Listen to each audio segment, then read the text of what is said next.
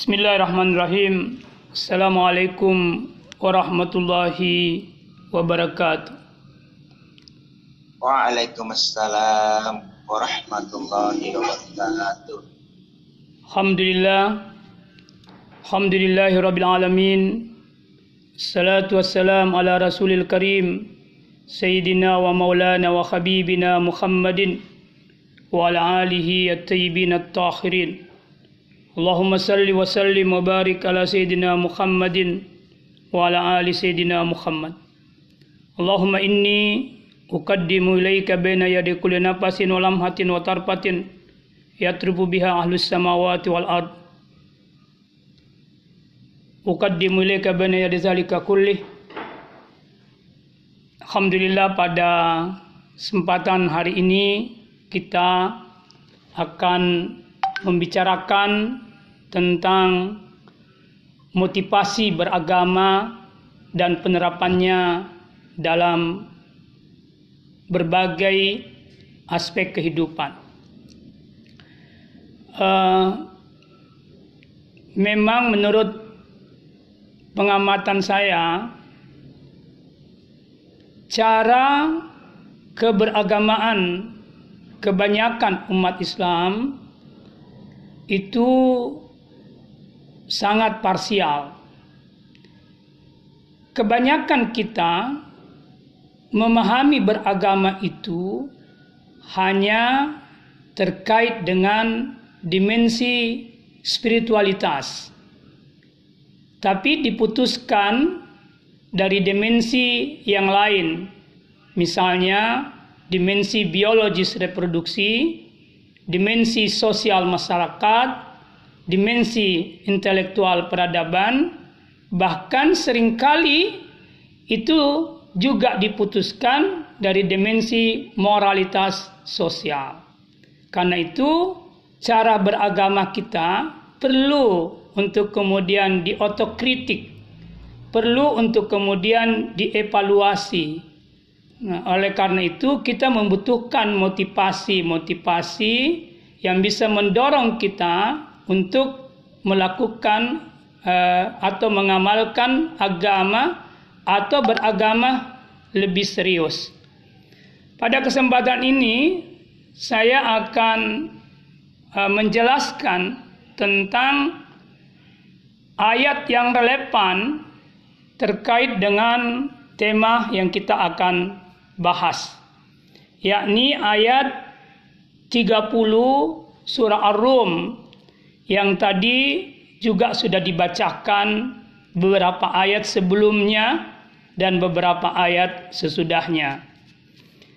Pada ayat ini Allah Subhanahu wa taala berfirman, "A'udzu billahi minasyaitonir rajim. Fa'akim wajhaka lid-dini hanifa." Artinya, hadapkanlah wajahmu dengan lurus kepada agama Allah. Fitratallahi allati fataran nasa 'alaiha la tabdila li halqillah dzalika dinul qayyim walakin aktsar nasi la ya'lamun tetaplah fitrah Allah yang telah menciptakan manusia menurut fitrah itu dan tidak ada perubahan pada fitrah itu itulah agama yang lurus tetapi kebanyakan manusia tidak mengetahuinya dari kandungan ayat ini ada tiga klausa yang penting untuk dijelaskan. Yang pertama adalah klausa fa'akim wajah kalidin. Ya, yang berarti hadapkanlah wajahmu kepada agama. Kemudian klausa kedua, fitratallahi allati fataran nasa 'alaiha. Fitrah Allah yang mana Allah menciptakan manusia atas berdasarkan fitrah itu. Klausa yang ketiga adalah walakin aksaran nas la ya'lamun. Tapi kebanyakan manusia itu tidak mengilmuinya atau tidak mengetahuinya. Kita masuk pada klausa yang pertama. Kata akim pada klausa fa'akim wajah kalidini hanifa itu menurut bahasa berarti berdiri kokoh, memperhatikan dan menjaga sesuatu, dan hendak melakukan sesuatu. Dari mana bahasa ini dapat ditegaskan bahwa kata Pak Hakim itu berkonotasi makna perintah agar orang yang beragama atau manusia itu berdiri kokoh dalam agamanya atau di atas agamanya. Memperhatikan dan menjaga serta memelihara agama yang dianutnya. Serta senantiasa menegakkan dan melakukannya perintah untuk berdiri kokoh di dalam agama yang saya kemukakan tadi dalam konteks ayat ini itu diperintahkan kepada Rasulullah Shallallahu Alaihi Wasallam dan tentunya juga diperintahkan kepada kita semua umat Rasulullah Sallallahu Alaihi Wasallam. Ah, dengan kata lain, Rasul Sallallahu Alaihi Wasallam dituntut oleh Allah atau diperintahkan oleh Allah berserta umatnya untuk fokus dalam beragama, untuk bersungguh-sungguh dalam beragama, untuk beragama secara sempurna. Apalagi ada kata wajahaka di situ. Kata wajahaka itu yang berarti wajah sebenarnya dia berkonotasi makna totalitas. Jadi Allah ingin berkata totalitaslah dalam beragama. Kenapa kata wajah itu diartikan dengan makna totalitas? Karena sebenarnya kalau kita misalnya kita ambil contoh manusia, kalau dia datang kepada kita dengan wajah yang tertutup, meskipun badannya semua terbuka, maka kita tidak mengenalnya. Tetapi kalau dia seluruh badannya tertutup, sampai rambutnya sekalipun tertutup, tetapi wajahnya terbuka, maka kita akan mengenali dia secara totalitas. Karena itu kata wajah itu bermakna totalitas dalam beragama dalam konteks ayat ini. Jadi ayat ini menuntut kita beragama secara totalitas, tidak parsial, tidak sebagian sebagian sebagian atau hanya dalam aspek-aspek tertentu seperti yang saya katakan tadi. Nah, mungkin kita bertanya, Mengapa mesti menegakkan agama secara sempurna dan totalitas?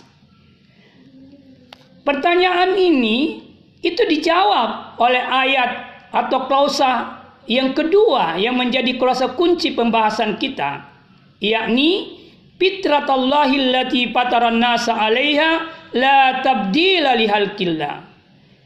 Jadi kita diperintah untuk menegakkan agama secara sempurna dan total itu karena agama merupakan kebutuhan fundamental yang sangat primar bagi rohani manusia.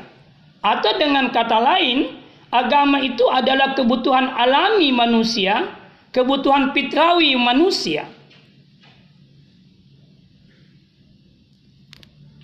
Kalau kebutuhan yang alami ini tidak terpenuhi pada diri manusia, maka sesungguhnya manusia kehilangan esensial substansial dirinya atau kehilangan inti kemanusiaannya sendiri. Dengan kata lain, kalau manusia itu tidak beragama secara fokus, tidak powerful, tidak totalitas dalam menegakkan agama, maka sangat mungkin manusia itu berhenti menjadi manusia, tapi sebaliknya dia terjatuh di dalam wilayah kehewanan, bahkan bisa lebih rendah daripada hewan itu sendiri. Terkait dengan agama sebagai kebutuhan inti manusia, Einstein, William James, Pascal Berskon sebagai ilmuwan pernah berkata dan meyakini bahwa spiritualitas, penyembahan dan agama tidak mungkin dapat dipisahkan dari diri manusia. Artinya, Einstein itu meyakini bahwa kalau manusia itu terpisah dengan agamanya, sesungguhnya dia berhenti menjadi manusia. Nah, ini menggambarkan betapa pentingnya itu beragama. Ini menggambarkan bagaimana itu sangat agama sangat urgen bagi manusia. Dalam konteks ini, Imam Ali karamallahu wajha pernah berkata, La hayata illa biddin, wa la mauta illa bijuhudil yakin. Tidak ada kehidupan kecuali bersama agama wala mauta illa bijuhudil yakin dan tidak ada kematian kecuali pengingkaran terhadap keyakinan agama.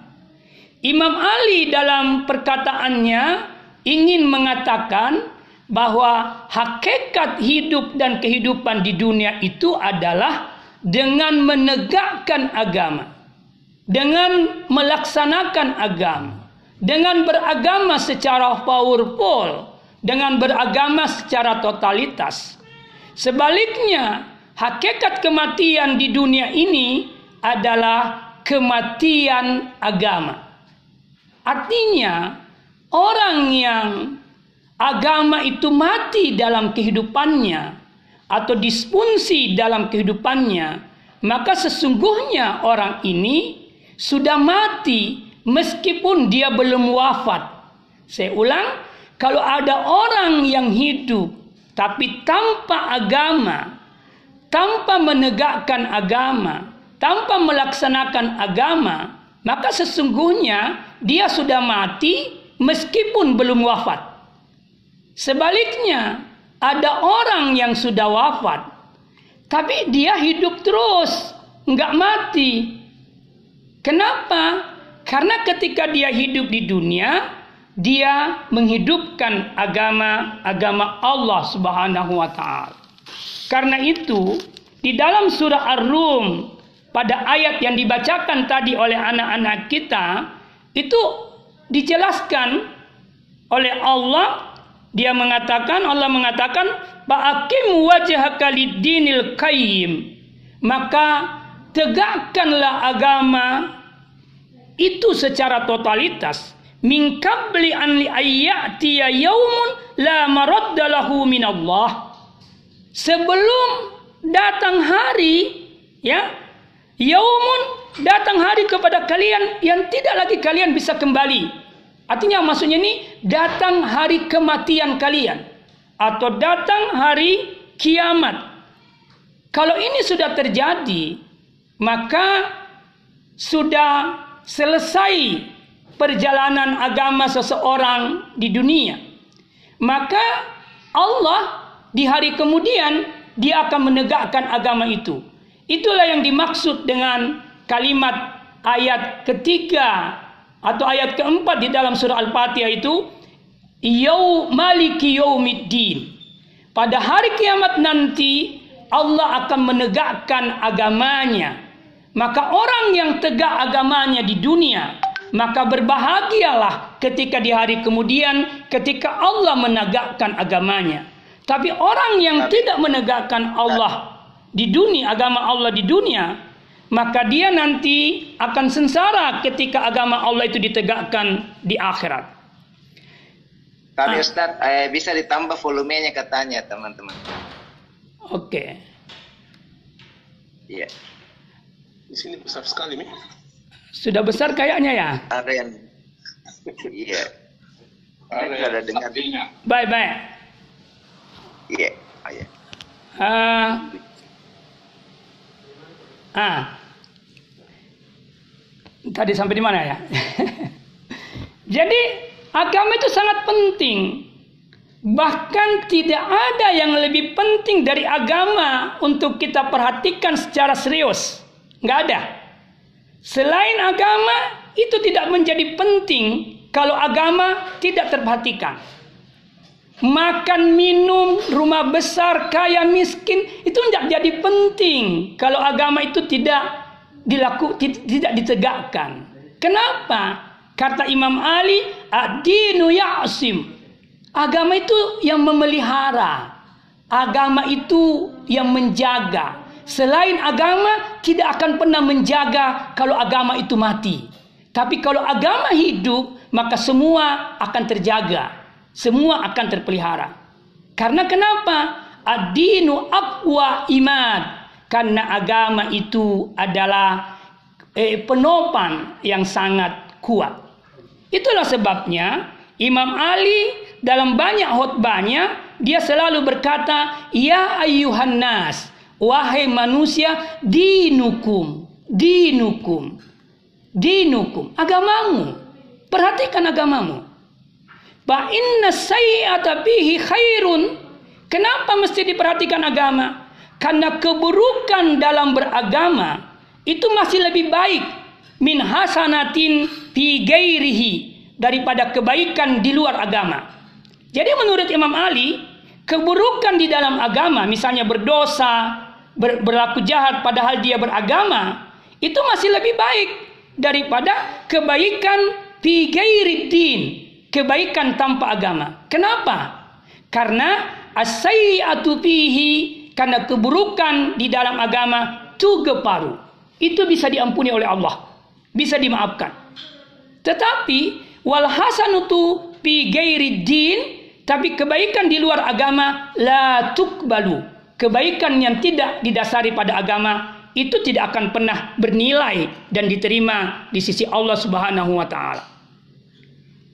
Ini betapa pentingnya beragama. Ah, kalau kita pahami agama itu penting untuk ditegakkan, maka mafhum muhalafannya, logika terbaliknya, Allah melarang keras untuk tidak menegakkan agama. Atau Allah melarang keras untuk beragama secara laiban, bermain-main dalam agama. Lahwan bersendagurau dalam agama. Wahuswan atau eh, mengolok-ngolok agama. Atau dengan kata lain menganggap agama itu remeh. Itu terlarang keras. Kata Tuhan di dalam Al-Quran tinggalkanlah orang-orang alladzina ittahazu dinahum laiban walahwan tinggalkan jangan pernah bergaul dengan orang-orang yang menjadikan agamanya sebagai mainan-mainan dan senda gurau. Wa garratuhumul hayatud dunya. Dan mereka yang seperti ini akan tertipu oleh kehidupan dunia. Dari ayat ini ada dua hal yang kontraproduktif.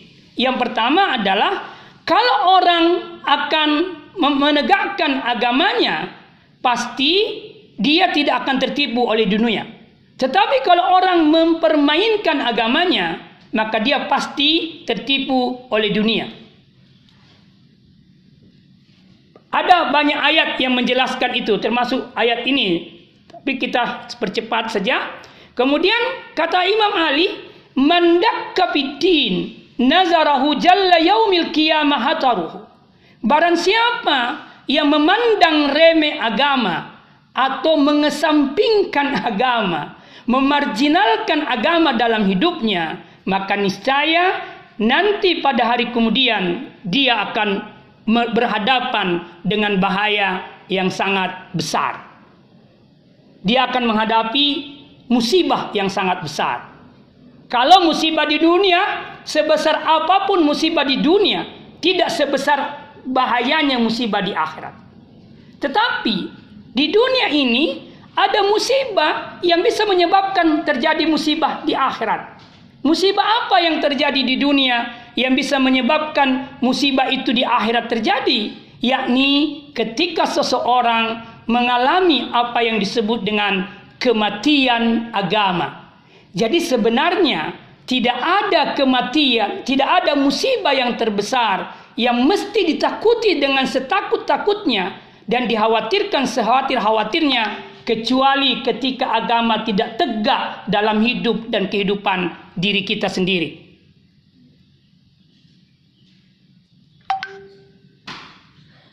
Imam Ali pernah ditanya, "Lamma su'ila an asaddil masaib." Dia ditanya tentang musibah yang paling paling berbahaya. Kata Imam Ali, "Al-musibatu bid-din."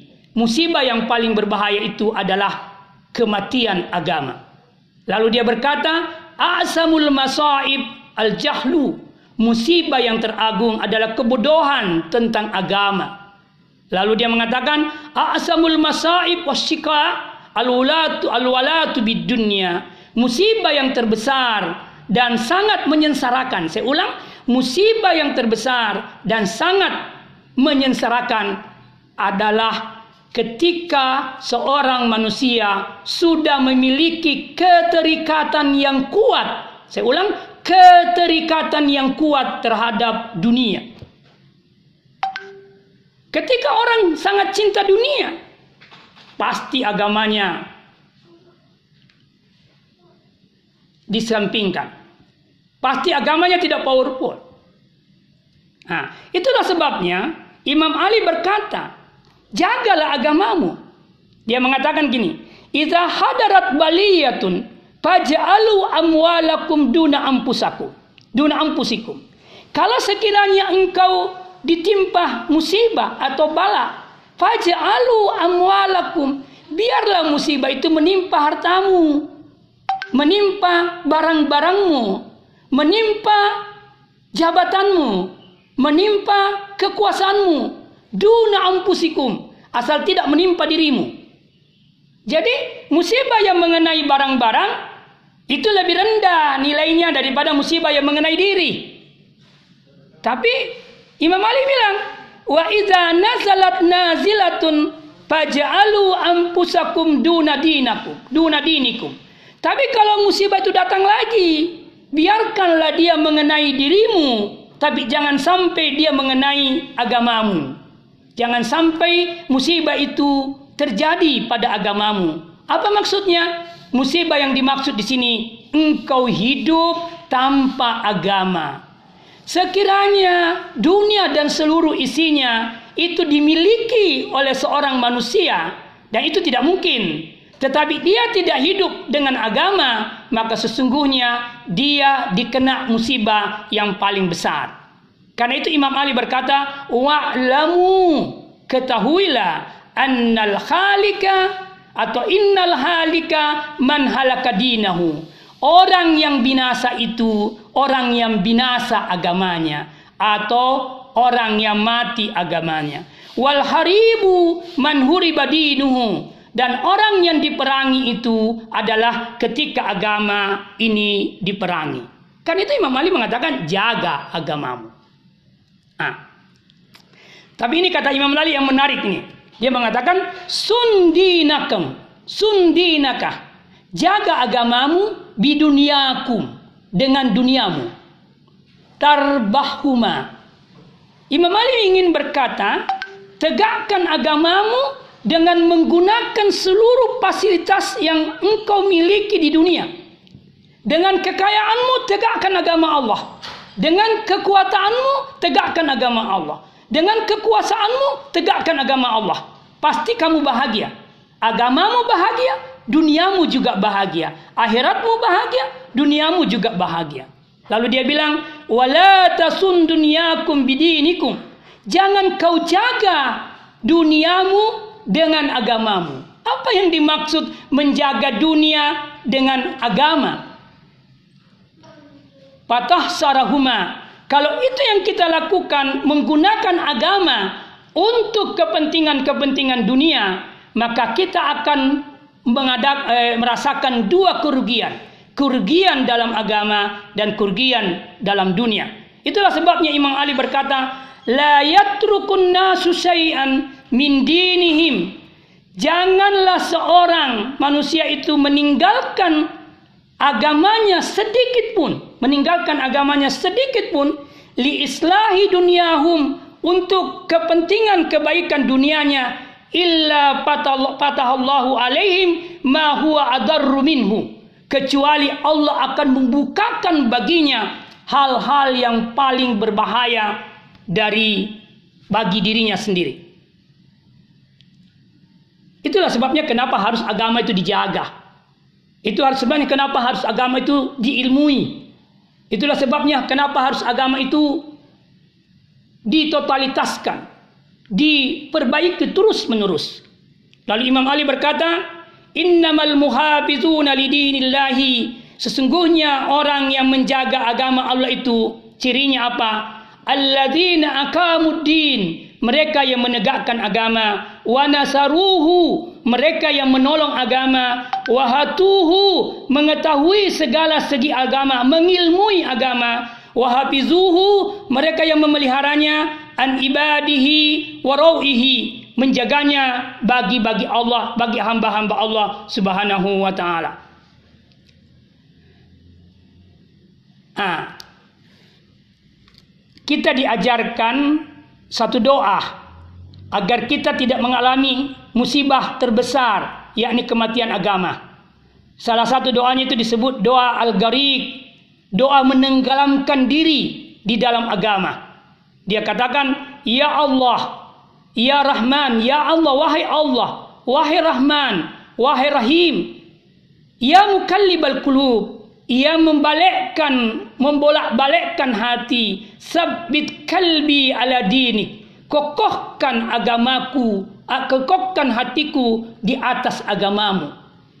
Menurut saya tidak ada nikmat yang paling besar yang diberikan Allah kepada seseorang ketika dia sudah memiliki kekokohan agama dalam hatinya meskipun dia berada dalam musibah dan terus berada dalam musibah.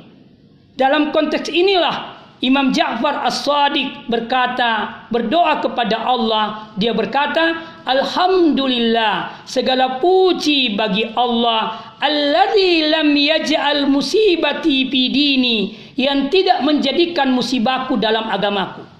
Jadi Imam Ja'far itu bersyukur kepada Allah meskipun dia ditimpa musibah dengan berbagai macam musibah, yang penting musibahnya tidak mengenai agamanya. Ada kasus yang paling menarik tentang itu. Ada kasus yang paling menarik tentang itu yang terjadi pada Imam Ali karramallahu wajha. Suatu waktu Imam Ali karramallahu wajha itu masuk menemui Nabi Lalu kemudian Nabi menangis. Dia melihat Nabi menangis. Tiba-tiba Imam Ali berkata, "Ya Rasul, kenapa engkau menangis?" Lalu Rasul berkata, "Wahai Ali, baru saja Jibril datang kepadaku dan mengabarkan bahwa kamu nanti akan mati diparangi. Kamu mati dibunuh." Mendengar berita itu, Imam Ali bertanya secara spontan, Bagaimana agamaku ya Rasul? Apa selamat? Kata, kata Rasul, agamamu selamat. Ketika dia mendengarkan jaminan keselamatan agamanya Imam Ali dan dia dia jaminan dari Rasul dan itu pasti terjadi, maka Imam Ali tak pernah memikirkan peristiwa itu kapan akan terjadi. Dia tidak pernah was-was. Sudah ada jaminan keselamatan agama. Ini menunjukkan bahwa Imam Ali itu sangat bersyukur dengan keselamatan agamanya meskipun dia harus mati terbunuh. Dan itu akhirnya terjadi. Ketika dia menjadi khalifah keempat 20 Ramadan, Ibnu Muljam menghantamkan parangnya ke kepala Imam Ali. Apa Imam Ali marah? Justru Imam Ali tersenyum. Mungkin dia tersenyum karena dia mengingat kata Nabi bahwa kematianku hari ini akan membuktikan keselamatan agamaku. Karena itu dia memanggil anaknya Hasan Hussein. Lalu dia berkata, sekiranya eh, yang membunuhku engkau temukan dan dia dikisas, maka kisaslah dengan satu kali pukulan seperti dia pukul saya satu kali. Tidak perlu kau pikirkan apakah dia mati atau dia hidup. Ini. Pentingnya agama itu dijaga dan jangan sampai dia mengalami kematian. Kenapa? Kalau kematian agama terjadi pada diri seseorang, maka kematian-kematian lain akan menyusul. yaitu kematian intelektual, kematian moral sosial, kematian indrawi dan, eh, dan kematian seksual reproduksi. Jadi kematian akan terjadi dalam berbagai dimensi kehidupan kalau agama itu menjadi mati. Nah, sekarang karena itu kita harus menghidupkan agama dalam berbagai dimensi manusia. Saya ingin menjelaskan dulu dimensi-dimensi manusia. Di dalam Al-Quran, kalau kita membahas tentang kata-kata manusia yang disebutkan tujuh di dalam Al-Quran, maka itu akan dibagi dalam empat dimensi. Kata bashar itu terkait dengan dimensi biologis reproduksi. Kata al-insan, al-ins, unas, an-nas itu menjelaskan tentang dimensi yang lain, yakni dimensi intelektual, dimensi sosial masyarakat, dan dimensi moralitas sosial. Ah, keempat dimensi ini memiliki kebutuhan-kebutuhannya yang primer, memiliki kebutuhan-kebutuhannya yang fundamental, yakni dimensi biologis reproduksi itu memiliki kebutuhan yang disebut yang saya sering istilahkan S2, P2, S2, pangan, papan, sandang, dan seks. Ah, yang kita kenal selama ini kebutuhan primer hanya pangan, papan, sandang, without sex, tanpa seks. Tapi agama mengajarkan seks itu kebutuhan manusia. Kenapa? Kalau tidak ada seks, maka manusia tidak berkembang biak. Nah, adapun kebutuhan dimensi intelektual adalah ilmu dan peradaban. Adapun kebutuhan dimensi sosial masyarakat adalah hidup dalam komunitas sosial. Dan adapun dimensi moralitas spiritual itu adalah atau religius spiritual maksud saya itu adalah agama dan mengamalkan agama. Kalau di empat dimensi ini dikaitkan dan kebutuhannya dikaitkan dengan unsur penciptaan manusia yang terdiri dari unsur tanah yang mewujud dalam jasmani dan unsur peniupan roh yang mewujud dalam rohani, maka saya ingin berkata tiga dimensi adalah wilayah rohani. Hanya satu dimensi yang merupakan wilayah jasmani, yakni dimensi biologis, reproduksi, dan kebutuhannya itu wilayah jasmani. Kalau begitu, manusia itu terdiri dari tiga perempat rohani dan hanya seperempat jasmani. Nah, sekarang pertanyaannya, kalau tiga perempat jasmani, roh, lagi ya? ya? Abe bisa tiga menit lagi. Oke oke. Kalau dimensinya adalah tiga perempat rohani dan hanya seperempat jasmani, maka menurut saya Terlalu bodoh manusia itu kalau dominan pada jasmaninya dan melupakan rohaninya. Kenapa? Kalau orang dominan pada jasmaninya, maka dia akan jatuh dalam kebinatangannya. Dia akan kehilangan kemanusiaannya dan berhenti pada kebinatangannya. Karena itu, kenapa dikatakan begitu? Karena bukankah kita itu butuh pangan, butuh sandang, butuh papan, butuh seks Hewan juga punya pangan, punya sandang, butuh sandang, papan, dan seks. Maka bersentuhan kita antara manusia dengan hewan itu pada wilayah biologis reproduksi. Tapi ingat, lihat, apakah butuh manusia butuh agama? Dia butuh ilmu, dia butuh komunitas beradab atau berbudaya. Apakah binatang butuh agama? Tidak. Apakah binatang butuh ilmu? Tidak.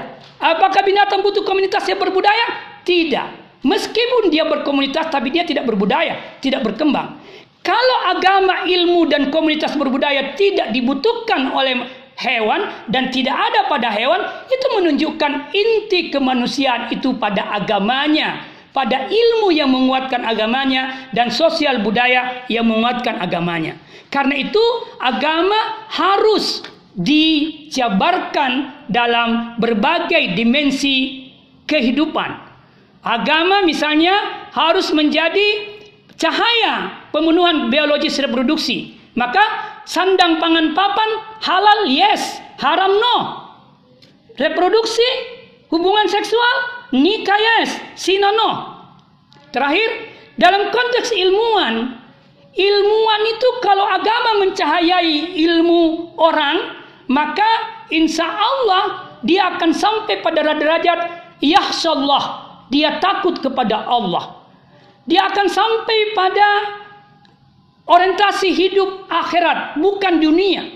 Dia akan sampai pada akal yang menjadi raja atas nafsu, bukan sebaliknya, nafsu yang merajai akalnya. Dan puncak tertinggi keilmuan itu dia menjadi sosok ulil albab. Seperti yang dijelaskan oleh Bapak eh, Prof PR4 tadi, bagaimana ilmuwan ilmu itu bermanfaat? Ilmu itu hanya bermanfaat kalau dia dicahayai oleh agama. Kalau tidak dicahayai oleh agama, maka ilmu itu disfungsi, bahkan bisa merusak. Terakhir sekali, agama dalam konteks sosial. Kalau ada agama dalam konteks sosial, dia akan menjadi sosial kehidupan itu akan menjadi rahmatan lil alamin. Rahmat lil alamin. Dia akan menjadi umat kalau masyarakat sosial itu beragama, dia akan menjadi komunitas yang sangat toleran, tidak radikal, tidak jadi teroris. Kalau dia umat itu beragama, dia akan menjadi pasrah kepada Allah Subhanahu wa taala, ummatan muslimatan. Kalau dia beragama, dia menjadi kualitas ummatan qaimatan. Dia menegakkan ajaran-ajaran Tuhan. Kalau dia beragama, dia menjadi khair ummah, sebaik-baik umat. Kalau dia beragama, maka dia akan menjadi umat amiral ma'ruf wa nahiyan munkar. Dia akan menegakkan yang benar dan mencegah kemungkaran. Kalau ini terjadi, maka masyarakat itu akan menjadi masyarakat yang sangat mulia. Saya kira ini yang saya bisa sampaikan. Terima kasih. Billahi taufiq hidayah. Wassalamualaikum warahmatullahi wabarakatuh. Waalaikumsalam warahmatullahi wabarakatuh. Sangat luar biasa, Ustaz. Bagaimana memahami agama